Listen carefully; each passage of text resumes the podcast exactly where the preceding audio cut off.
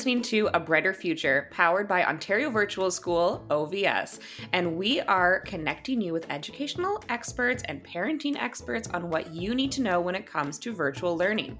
I'm Alicia Kuzner, and I've been a classroom and online teacher for about eight years now. And today we're going to be talking about online learning and how to use your time wisely.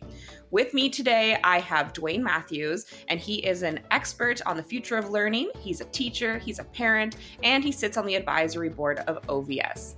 So, in today's episode, we're going to be discussing how to chunk and consolidate your time and why that is so important. To jump into our fact of the day, I want to talk about executive functioning. The three areas of executive functioning are working memory, cognitive flexibility, and inhibitory control, which includes self control. And now, with executive functioning, everyone has these skills. Everyone uses executive functioning in their day to day lives to get things done. But many people struggle with executive functioning.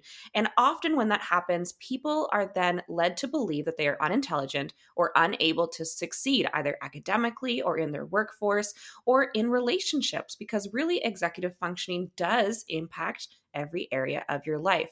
But really, it all comes down to strategies and the strategies that we use and implement and practice to help strengthen our executive functioning skills. Now, to strengthen the executive functioning skills that we are struggling with, there are a few options. And what about you, Dwayne? Do you feel like you struggle with any executive functioning areas, or have you ever come into some problems with executive functioning in your life?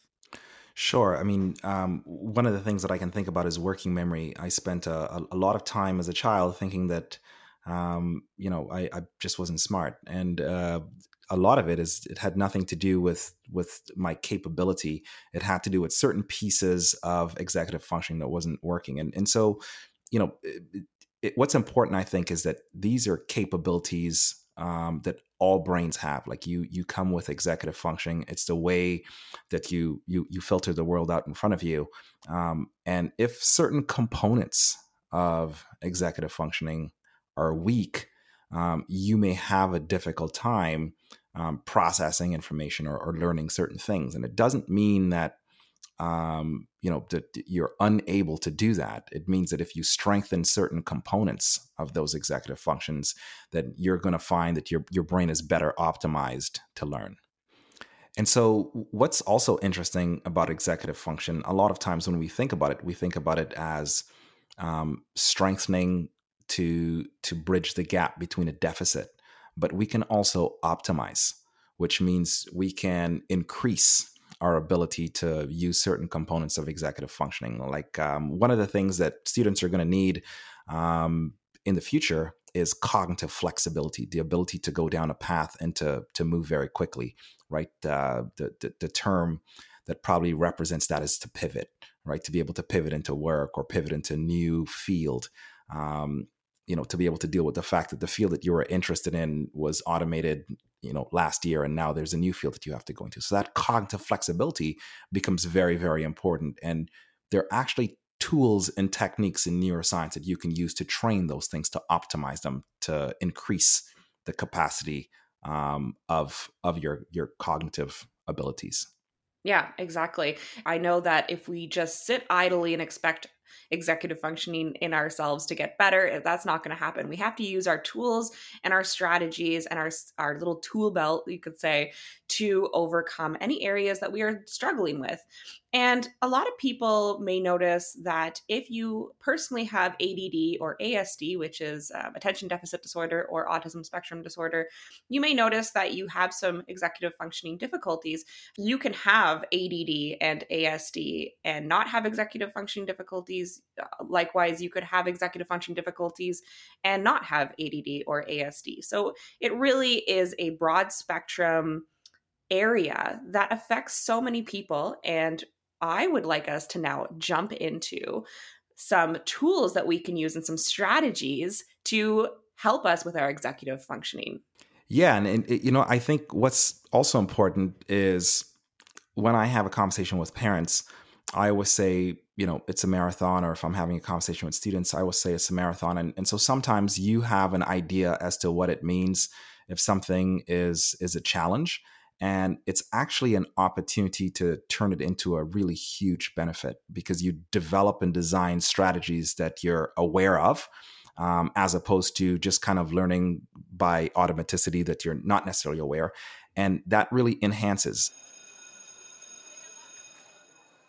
Okay, so as you mentioned, Dwayne, there are a list of strategies that we can use if you struggle with executive functioning.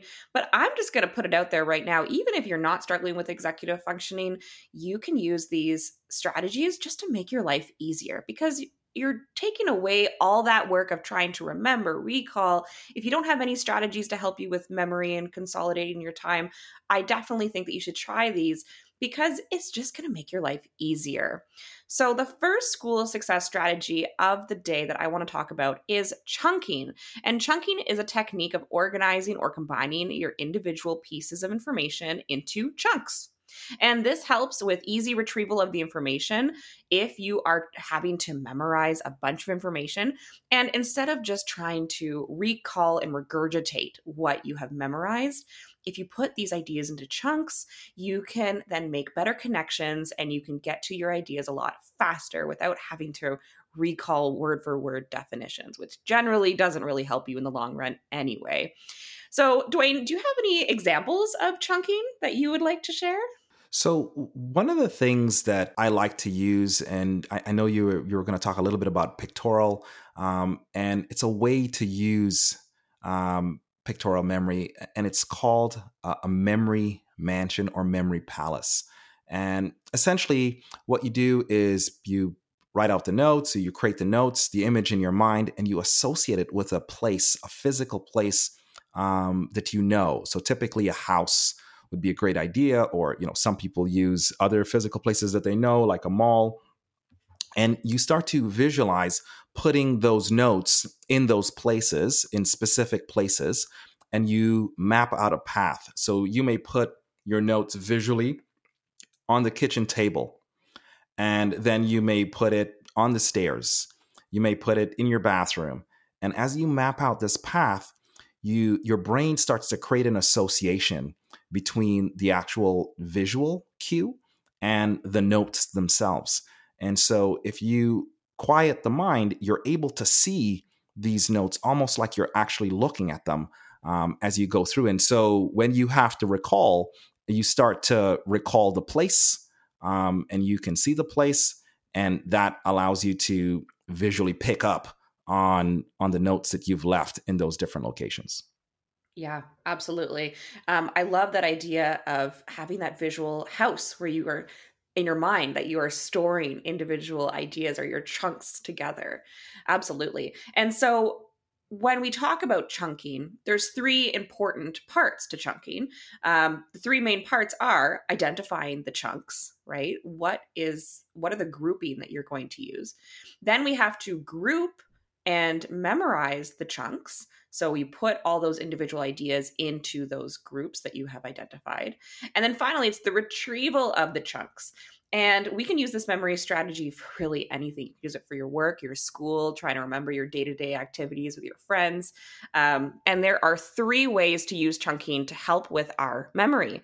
The first is pictorial method. So I use this all the time pictorial method for me what i would do personally because i struggle with memory i struggle with working memory is i when i was studying for my courses in school i would draw a little image next to the person or the term that i was trying to recall so for instance one that came to my mind right now was bf skinner and bf skinner is a big psychologist um, and he studied classical conditioning and operant conditioning with rats. And he also used pigeons. So for me, when I was trying to study B.F. Skinner, I would draw a little rat by him. So I would always remember, okay, Skinner, rat, or Skinner, pigeon. And then all that information would could get triggered as soon as I saw the rat. And so for me, I'm a visual learner. I need those visual picture cues to remember that term. And it worked for me. Um, so if you look over my notes, there's tons of little doodles and images by each term to try to trigger my memory onto what that means, rather than trying to memorize the actual term definition um, itself. The next method memory strategy is index card methods. And this is very common in school, very common in um, when we're studying with our either our classmates or our peers. And in this method, we ask students to try to memorize maybe a list of events. It could be historical events or concepts, terms. If you're in science, there's a lot of terms. And so we use index cards. And that way you can actually see if you are consolidating that memory. Because when we are looking at our notes and we're just rereading over our notes, we can't tell if it's actually sticking in our brain or not. You can get a false sense of confidence when you're looking over your notes and you think that it is sticking into your brain, but it's not. And when you remove the notes and you have to recall without any cues, then you might struggle. So, index cards are great because you can pull them up and hide them right away. And that way you can see can I actually recall that information? Even though it looks familiar, you can say, oh, yeah, I've heard of that term before. But when you remove the card, can you recall? And that's a great way to test your brain to see if it's actually in your memory or not. And then the third strategy is our rapid fire rounds. And so students use chunking in pairs in this particular strategy. And just like the previous method with the index cards, you have to chunk the information together, note it on an index card, and then give it to your partner. And the other partner then has to get quizzed on it. And so this way, it's not only just trying to memorize it word for word, you are also trying to use your own words, your own thought processes on explaining what that term is. And the rapid fire round is again to test your memory to see what can you recall quickly. Because generally when we do our tests and when we are in an examination environment we got to move pretty quick and get that information out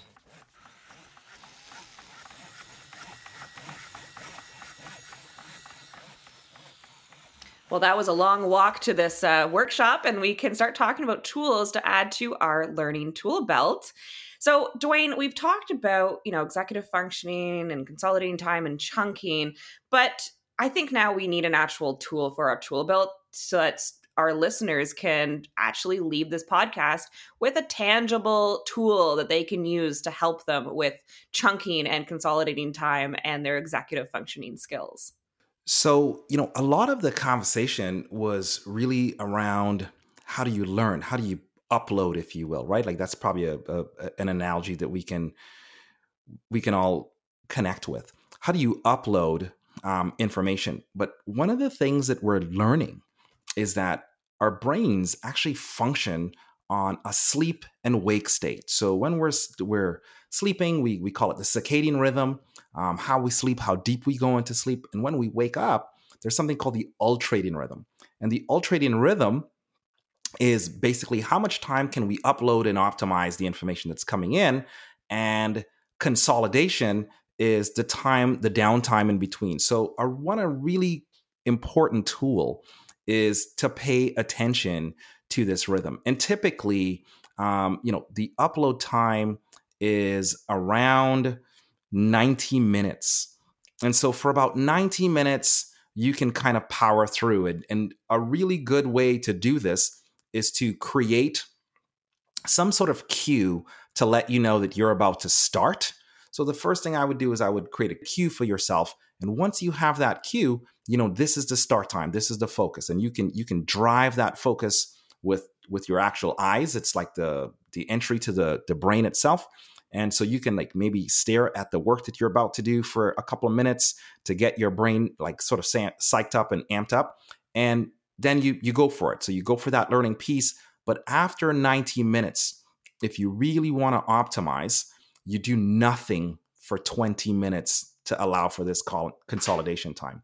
And when I mean nothing, I mean nothing. You don't check your phone, you don't read anything, you don't you just sort of sit still, you lie still, you just take a mental moment to check out. And what actually happens is your brain starts to remember the things that you were just learning backwards. We don't know why that happens, but we do know that when you go to sleep, that it then remembers those things forward and it optimizes what you learned. So you will find that if you practice this method of 90 minutes and then 20 minutes, 90 minutes and then 20 minutes, you're actually going to be able to learn significantly more than if you try to power through and cram all the way. And one of the things about ultradian rhythms, you know, people say, well, I'm different. No, this is how your brain works.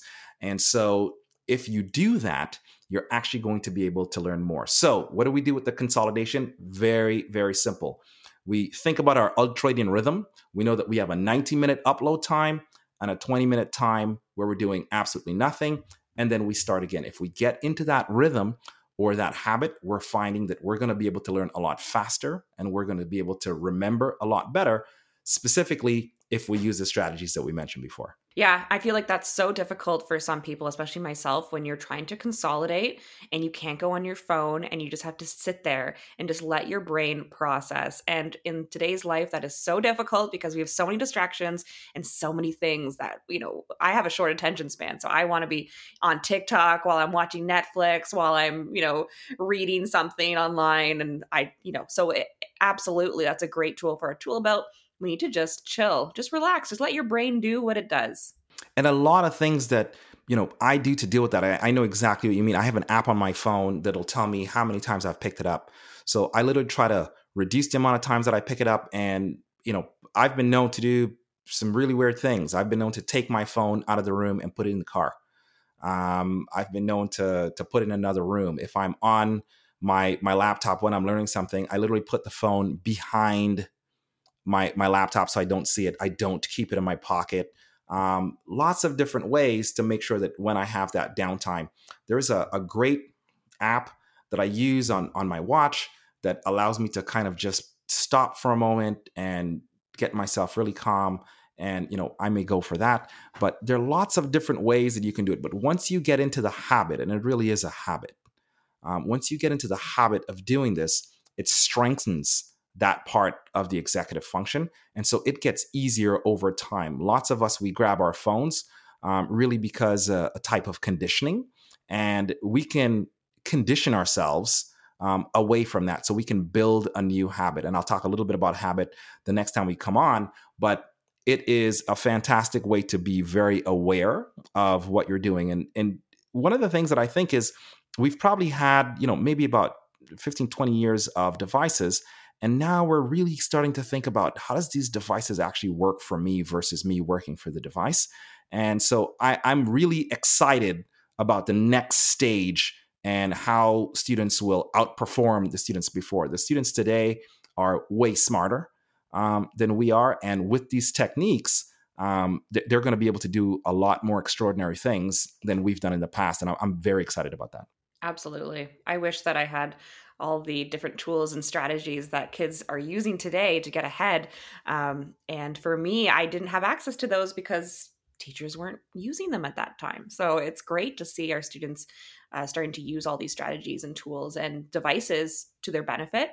Um, and also trying to, like you said, make sure the device doesn't control you. You're in charge of the device.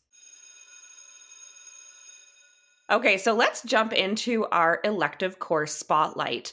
And the course that I want to highlight today is Earth and Space Science, which the code, if you want to take a Google and check it out on the Ontario curriculum, it's called SES4U.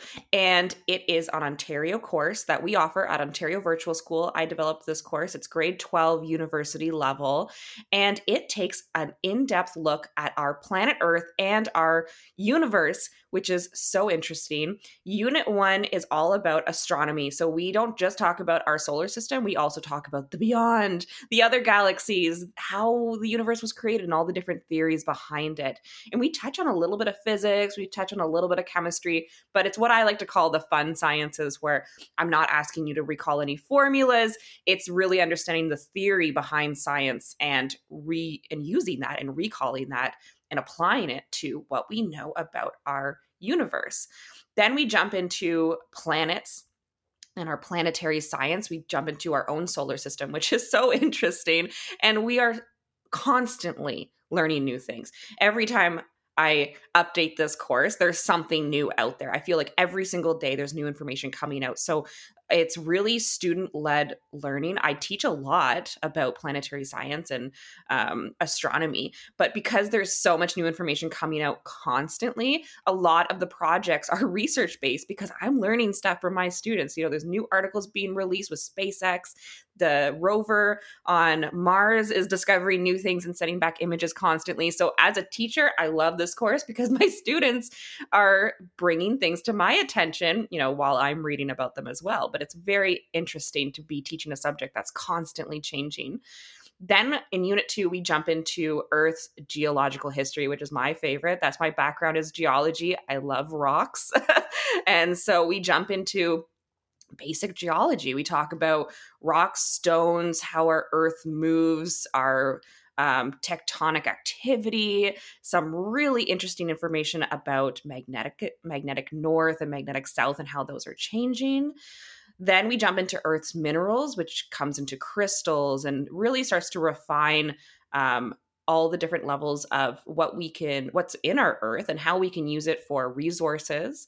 And then finally our geological processes which is how landforms are made different parts of the world and why they look different based on their geology. So, overall, I love this course. I think it's really interesting for me as a teacher to teach, and I get a lot of positive feedback from my students who are interested in it if you want to check it out, if you want to see a demo lesson to see if it's right for you, go to ontariovirtualschool.ca, click courses. You can search out SES4U, or you can just look at all the other courses that are there. There's lots, and every single course has a demo lesson. So if you click the course, there's a demo lesson. You can watch one lesson of me talking, and you can see the interactions and what we are going to be covering in that sample lesson to see if it's something you're interested in. So one thing I'd like to say before we go as well, Alicia, is that you know there is over 140 courses at OVS. Um, that's a wider offering than most day schools are able to do. And one of the challenges that student has or students have when they're thinking about courses is which courses to choose. How do I choose the courses? What are the right courses? And I thought it would be a great idea to mention that at OVS, one of the the really cool student innovations at OVS is that they have free guidance counselors that are available all the time. And I know that when I was in high school, I think I saw my guidance counselor twice, once in grade nine, and you know, at the end of grade thirteen, I'm aging myself um, when she said goodbye. Um, but I think it's really great especially during the pandemic to try and figure out you know what's my best path in if i want to do post-secondary. Um, i don't have a chance to speak to my guidance. A lot of times the guidance counselors are something like 391 students to one guidance counselor. But students can reach in um, and they can connect with a guidance counselor. And what's really cool about that is that you don't have to be a client or a student with ovs you can reach in and set up that appointment. So head on over to the website um, ontariovirtualschool.ca and make an appointment with a guidance counselor and they'll be able to help you try and figure out what some of these really cool courses are. Um, and you know elise is awesome. There are a bunch of other teachers as well that are pretty awesome. So i would do that and just try to figure out you know what do i want to do? Even if you don't want to become a student at ovs it's still great to be able to talk to a guidance counselor um, and it's a great way to help you figure out what do you want to do Absolutely. Because our guidance counselors, they know what universities are looking for, what credits you need for particular programs. So you can talk to them and let them know what your goal is and see what direction you should be headed in. Well, I think that is about all the time that we have for today, although we could always keep talking. I feel like Dwayne has so much awesome stuff to share. Thank you again for a great conversation, Dwayne. I really, really enjoyed this one. If you would like to have a copy of these strategies and tools that we discussed, check out www.ontariovirtualschool.ca forward slash podcast. All the information is there. And for more information about the resources, support, our guidance counselors, all that stuff, visit ontariovirtualschool.ca or you can find us on social media at Ontario Virtual School.